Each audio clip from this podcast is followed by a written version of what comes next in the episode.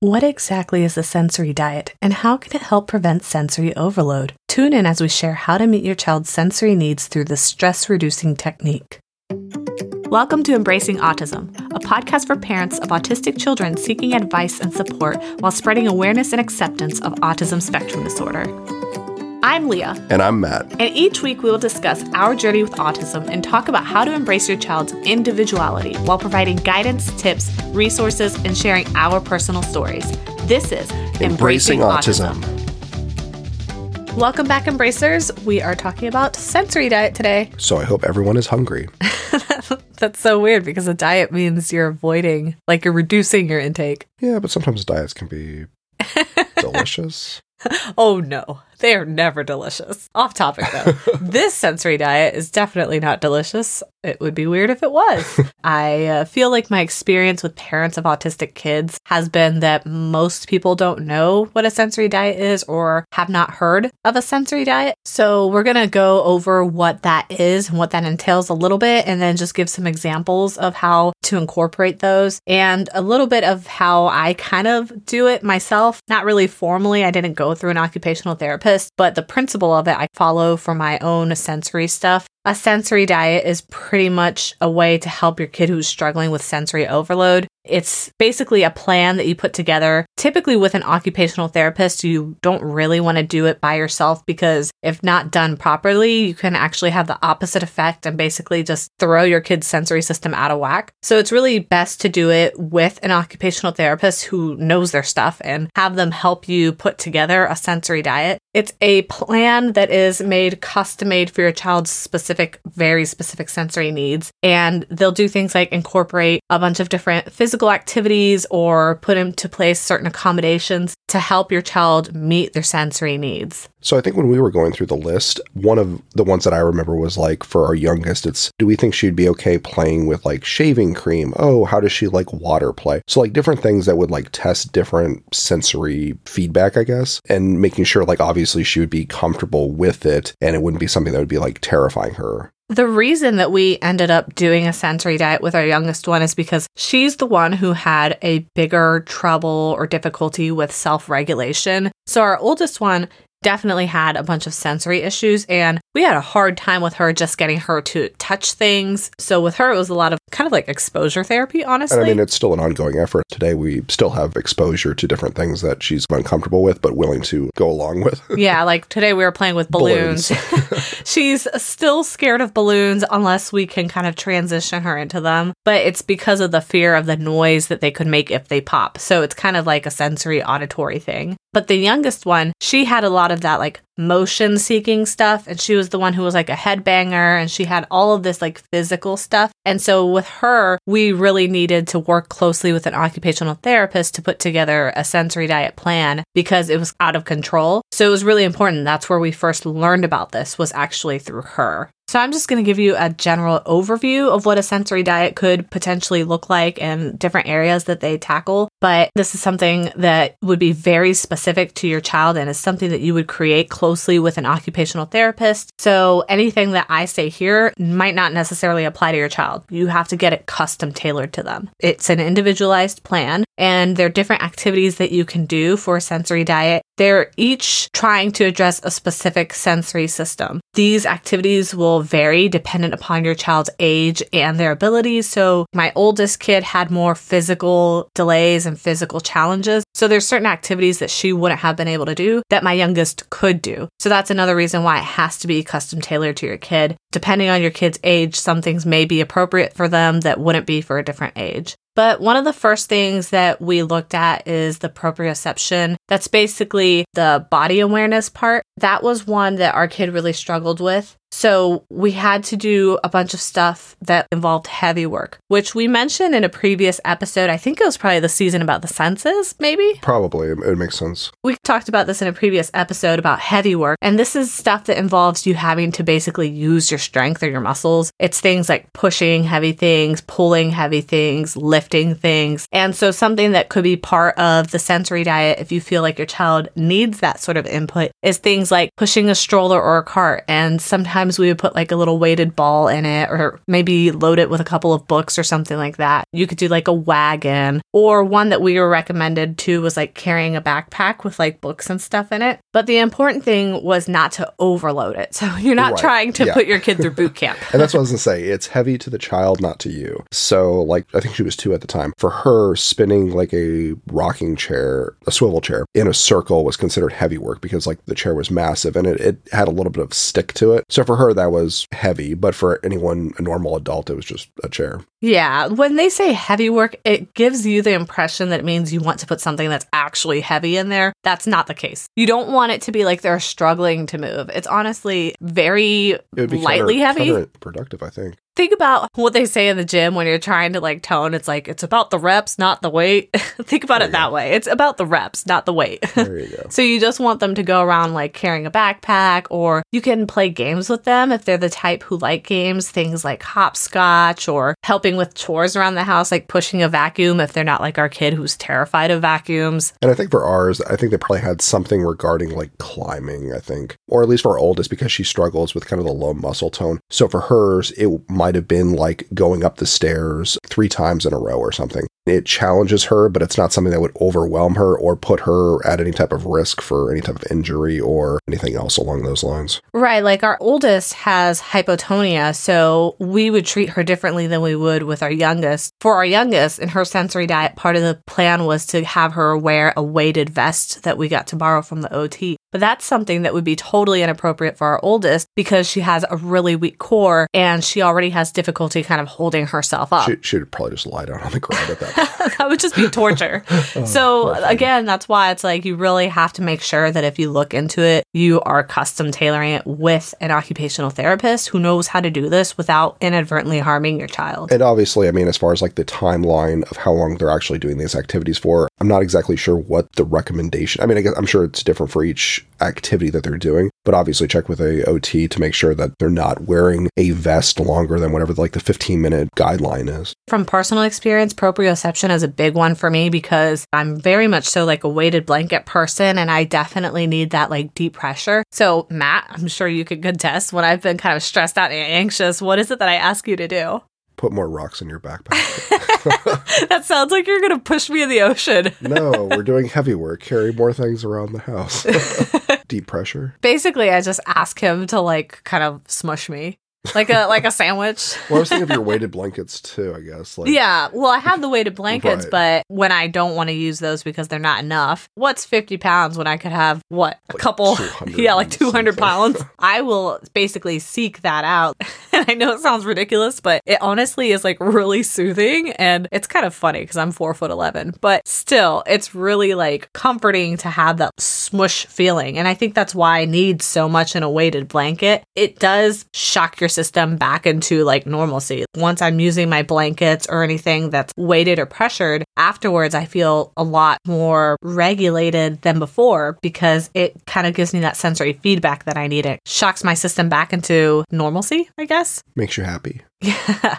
So proprioception is a big one for me. The other one that's similar that I would consider probably in the same family is the vestibular system, which is more of the sense of movement. That's also the one that our youngest really struggled with. So with vestibular, some of the things that we would do with her was incorporate swinging motions. One of them is a hammock swing that we purchased for her. So she's able to use the hammock to swing herself back and forth. When she was younger, we had to rock her, but now that she's older, she's kind of figured out how to do it. We've also incorporated silly things like dancing, breaks, or we did a little bit of that toddler yoga, those little videos on YouTube. Remember That's- that? Yeah, she was surprisingly good. She, Yeah. also, she also has like a little trampoline too. So, of course, any bouncing or anything like that. Yeah, so we try to incorporate movement as much as possible. And then we always have in her room options for her to do. So if she has a nap or something like that, we always leave like a little mini trampoline in there or a swing or something so that if she needs to get a sensory break, she can. And for me, I experience these things similarly, but I don't obviously have the problem like a kid does where you can't figure out what's going on, so you can't really self accommodate. So as an adult, I definitely have a lot of the vestibular stuff when it comes to needing to like swing or rock. I always need to kind of have a little bit of motion going on, and whether that's rocking in a chair or shifting my weight back and forth or something, I always try to incorporate movement into what I'm doing. And if it's like I'm going to be going into a tense situation, like let's say it's a job interview where I clearly don't want to be like rocking during a job interview, usually what I'll do is like when I'm in the bathroom or something, getting myself ready or whatever, I might get the wiggles out there and do like a quick ah, shiver or whatever and just like get it out of my system. And then I go and then I'm like, oh no, that didn't happen. I nobody, nobody saw that.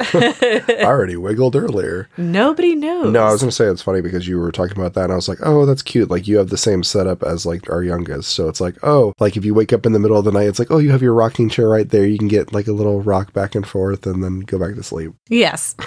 Except with jobs. Whenever you do have a job as an adult, you are able to accommodate by having physical therapy balls in replacement of your office chair. So with those, you can get those sensory breaks because if you need a movement break, you can just bounce on them. I know it looks a little silly. Well, I'll say the hilarious thing is then you can just brush it off as like for the health benefit of not needing like the chair because I want Yeah. to work on like my core. I'll just be like, yeah, oh no, I'm just doing this because studies indicate that a oh chair is bad for your back. And Yeah. Everyone's just like, oh my gosh, I didn't realize she was so health conscious. I know. Oh, yeah. See, the only thing is mm. clearly because of my outward appearance, they're not going to buy It's, that. it's all about confidence. all about the outward appearance. I'll just pretend I'm super fit.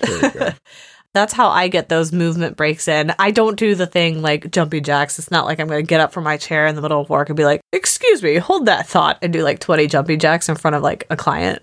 That's because you're a quitter, yeah. not so fully committed. yeah, but I wouldn't put it past our youngest. I feel like she would just jump up and down in the middle of your sentence. That's true because she does now. So, including these sorts of like sensory breaks, the way that you do it in a sensory diet is try to find a more appropriate time to incorporate that before the time where you think your kid is going to need it. So, there's a lot of observation of like, okay, well, when are the times of day that they tend to be the anxious or they tend to be the most hyper? And what they do is they try to figure out when they're doing that. And then before that happens, they try to build in a time like an hour or so before that happens to put a sensory break that will kind of target that area before that. If your kid every day at around noon they start running laps around the house, then they might say, okay, then we know that at least like an hour before noon, we should incorporate a little activity where they're doing jumping jacks or dancing or whatever before they get there. And then that way they are able to kind of exert that energy in that sensory area and then they don't feel the need to do that later on. And that's why we uh, notice that it's absolutely critical for our youngest. So if we have her working on any type of activity, we have to make sure that she's doing some type of motion prior. Otherwise, she's not going to be able to want to sit still. even during certain activities, we still have to incorporate it with motion to get her to do it because she really can't focus if she has all this like pent up energy. That's true. The next one is the tactile sense, and that's light touch, texture, temperature, vibration, pain. That also includes deep pressure, but it's a little bit different reasons. The proprioception one is more like body space awareness, which is why I like the sensory blankets and stuff, because that's like an all encompassing body and space thing. But for tactile, it can just be like a hand squeeze or a foot squeeze or things like that. Some kids really like hand massages. Our kid really hated them. well, yeah, I was gonna say hand massages. Mo- hand massages, yes, but like our oldest, she loves having her back massage, or like if you like trace her face, she loves that. she likes light touches. Right, or if you pretend like, like your hand is like a spider going up her arm, like she loves those things. That's so funny though, because I'm the polar opposite. know. I, hate light touches. But she she like giggles and laughs and is like again, again. yeah, she will do that, and that will kind of give her a sense of calm. We basically learned that when our kid was having issues with not wanting to touch certain textures or things like that, one of the things that we practiced was kind of doing some of this tactile sensory diet stuff for her before that activity was expected. So if we knew she had to do an activity where she had to, for example, hold a pencil, and she was really averse at the time to holding any sort of tools, she wouldn't hold a paintbrush, she wouldn't hold like a spoon or a spatula, like nothing. So what we used to do is they would call it priming, and it's basically you kind of like prime the senses by giving it a little bit of like a jump start with some sort of tapping lightly of her hands, having her clap her hands, having her wiggle her hands, or do silly things to kind of get the energy in her fingers and hands going. And then what that would do was get them primed for the next touch activity. So since they've already been touching themselves a little bit, those neurons and stuff were already firing. And so they were less hypersensitive to the activity that she was going to do. So that allowed us to move her into that activity with less issue than we had before. Right. And also, the goal a little bit is kind of creating a positive environment or a positive image of whatever that task is. So she's not, or she wasn't great with holding like a pencil. But if you can show her, oh, the, the first time that you're holding a pencil, everything was okay and there wasn't anything that bad happened, then the next time that she's trying to like hold the pencil, she has a great memory. So she'll remember back to the first time that she held it and it's kind of like, oh, okay, like it wasn't terrible. It wasn't my favorite thing to do, but it's not hopefully going to be any worse. So you're kind of building upon that last experience. Yeah, you never throw them in cold turkey. You always want this to be kind of like a slow transition that's on their terms and they're the one in the driver's seat and making sure that you're keeping an eye for how comfortable they are in the situation rather than pushing them into it when they're not ready because that can have the opposite effect and really deregulate them and cause them to have a meltdown. So, this is why we say make sure if you do this, look into a sensory diet, make sure it's with an occupational therapist. With tactile, one of the ones that I also do here is playing with therapy putty. Like that is like my favorite thing in the world. and you don't share, do you? No, I don't share. My youngest one's always trying to steal my putty, and I'm like, no, you have Play Doh. Give me my putty. Maybe she wants to build a castle with you. She gets stuff stuck in it, and it's so gross. There's like hair in it and all sorts of stuff. And I'm like, no. She's three. I know, but it's my putty.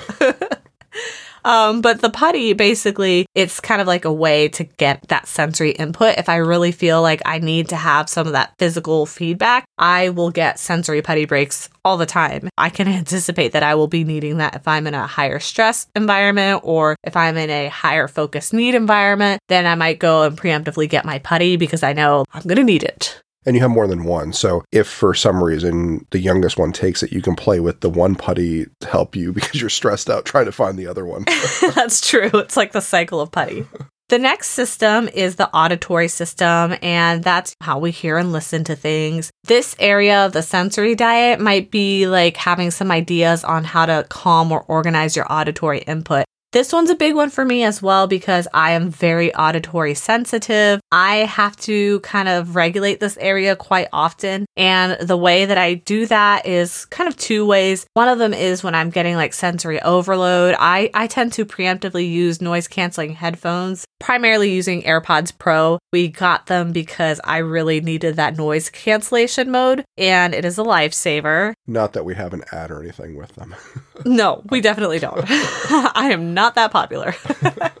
but I would definitely be using them anytime that I feel like the environment's getting too out of control. We've actually been talking about how I probably should be bringing them to church now because the service is like sometimes unpredictably loud. So that's definitely one that I've used. Another one that I've used is listening to music and like nature sounds mixed with music for like soothing type of stuff. So if I'm trying to go to bed, remember for the longest time, do you remember what track I was using that would knock me out when I had insomnia? Was it the whale one? Like yeah. The... It was like the blue. I, oh my gosh, that's really annoying.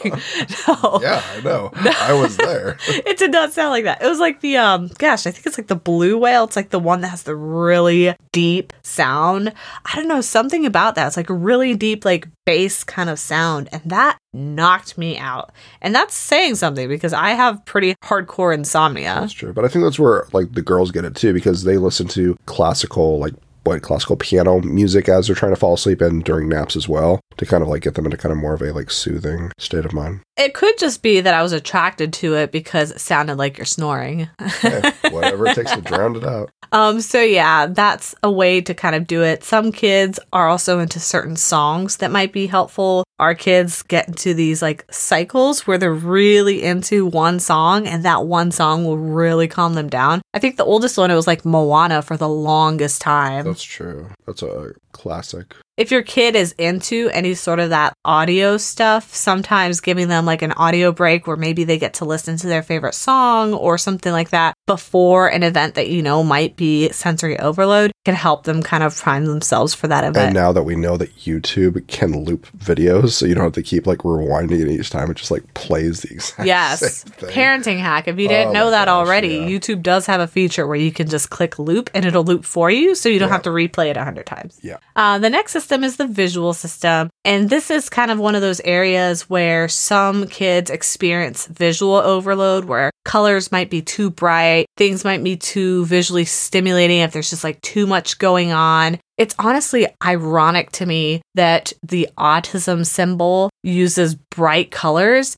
I know that when we talked to Thomas McKean in our interview, Embracing Autism IRL, he said they chose the bright colors because the brightness, I think, indicated hope, right? Right. I think that's Yeah, what he said. so. But I just find it ironic because bright colors are like the one thing that a lot of autistics are unable to handle. It's like one of those things that like sends their sensory system off. I've noticed for me that I definitely tend to gravitate towards muted colors. Like all the colors I've ever picked in my life for clothing, wall decor, paint, all that stuff, it's always been either pastels or earth tones. I've never liked bright colors and I never really thought there was a reason behind it, but I just always found them to be like loud and like annoying. But I just thought Well, everyone Well, did. the interesting thing is like uh, for our oldest, her for right now, her favorite color is red. I'm not sure if that'll ever change. And we went to Home Depot to have her pick out like the little paint cards to see like, oh, what color red is like your favorite color? It's like the like brightest thing. Like, gosh, if you put a coat of that on your wall, oh my gosh, like I know. that- it's like you're in a crime scene. Oh my gosh. And then I mean the youngest one also her favorite color is orange. So like I feel like those are a little bit kind of Brighter. more, more extreme colors. Um not Yeah. like as muted as I mean orange can be more muted, but it seems like the colors they're picking out were definitely a bit brighter. yeah. But it makes sense because she, the oldest one, she was the one who could see the color blue and white light. Like she definitely, Oh. I forgot she that. experiences color clearly very differently from us. So maybe it makes sense as to why she would be attracted to that if she's seeing colors differently. She is also the one that's very artistic. So she's super into painting and all that. So she might just appreciate colors more than us. I don't really know because I'm the polar opposite. I can't stand bright colors. So you're gonna hate painting her room like the bright red.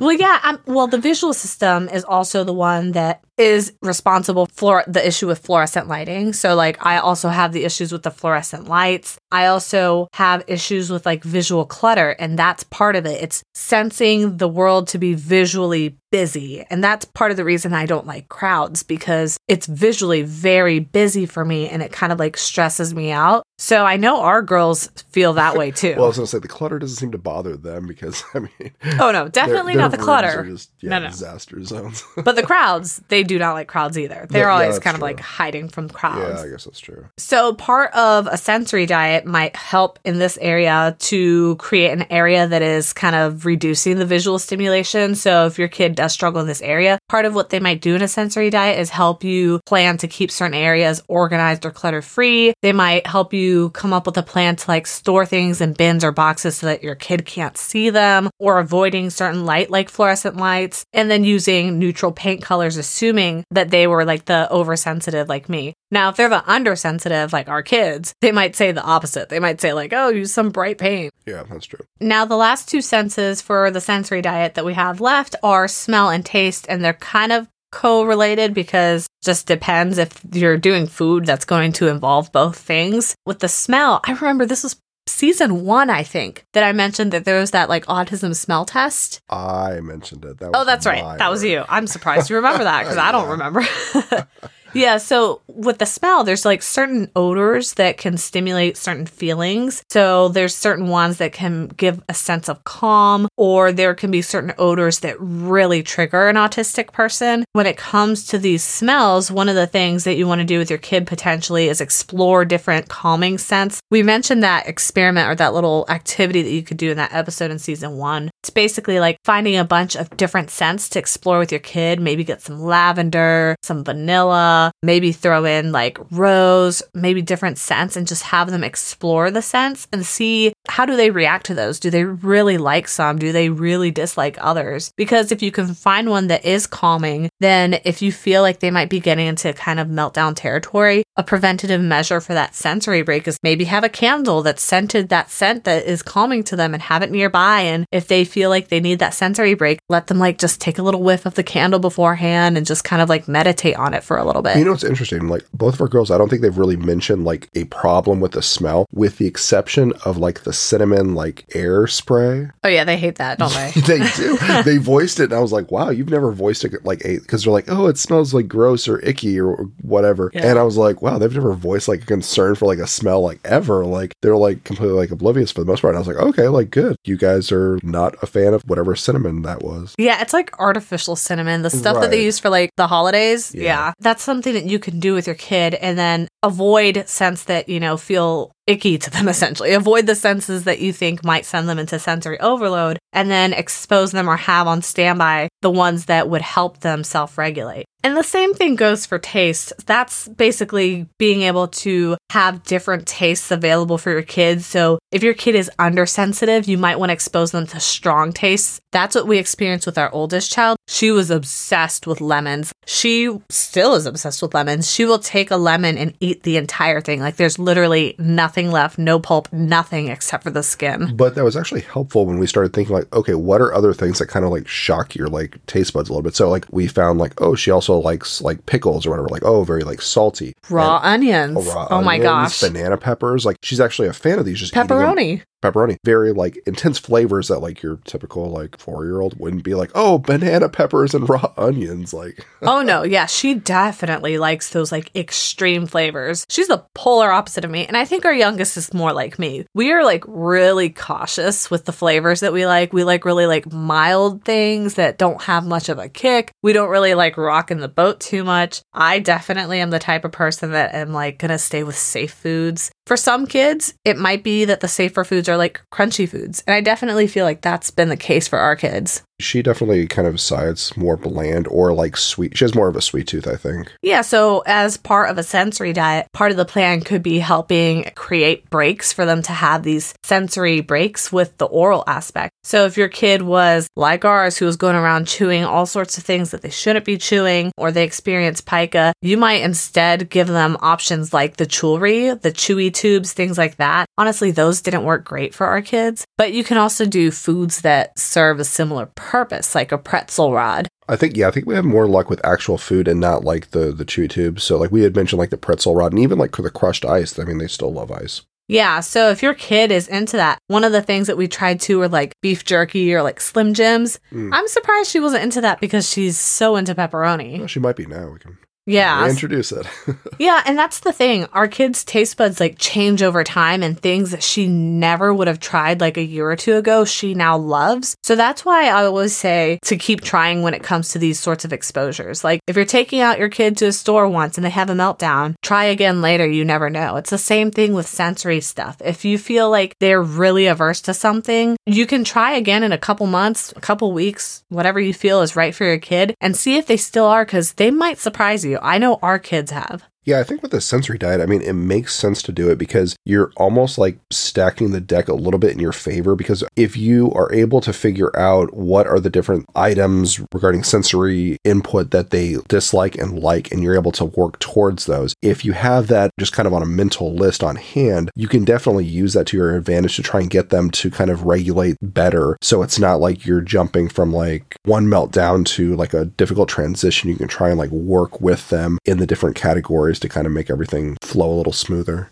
So I know that was like a whole lot of information. I know like for me personally, I haven't had to do a formal sensory diet with an occupational therapist because as an adult, I can kind of figure that out myself. I've been basically just self accommodating and I incorporate these sensory breaks into my life, especially when I feel like I'm gonna need it. So the key is really anticipating that need and not waiting until after a meltdown happens or not waiting until after the overload starts. It's really trying to figure out the pattern in advance and then build something as kind of like a precaution so that before that happens, you've already given your child the opportunity to explore that sensory need. So, if you feel like this is something that might be of interest to you or might work for your child, again, I would just recommend you go and bring this up with an occupational therapist and they can work to customize a plan for you. And I really think that it would help because it's helped us out quite a bit with our kid. Oh, yeah, absolutely. I think it will definitely be beneficial to anyone who is struggling with, I mean, any of these sensory uh, inputs. And that's pretty much all we have for this episode. I did want to mention before we go, though, we do have a new partnership with lakikid.com. That's L A K I K I D.com. We have a promotion that you can use. It's a code AutismWish15 for 15% off on their website. And they have a ton of awesome sensory items. I honestly think it's perfect for this episode because they've got a lot of sensory things that can help with like weighted lap pads or little fidgets, just things that can help incorporate into a sensory diet plan for your child so that they have breaks. One of the favorites that we had was this water lap pad that basically is a weighted lap pad, but you can have this pen that has water in it. It's refillable. Your kid can doodle on the lap pad, but because it's water, it's not messy yeah, they can color and do whatever on the lap pad. And then if they happen to go off, it's just water on whatever. So like the kids were like wanting to like draw on us and it's like, okay, sure, you can draw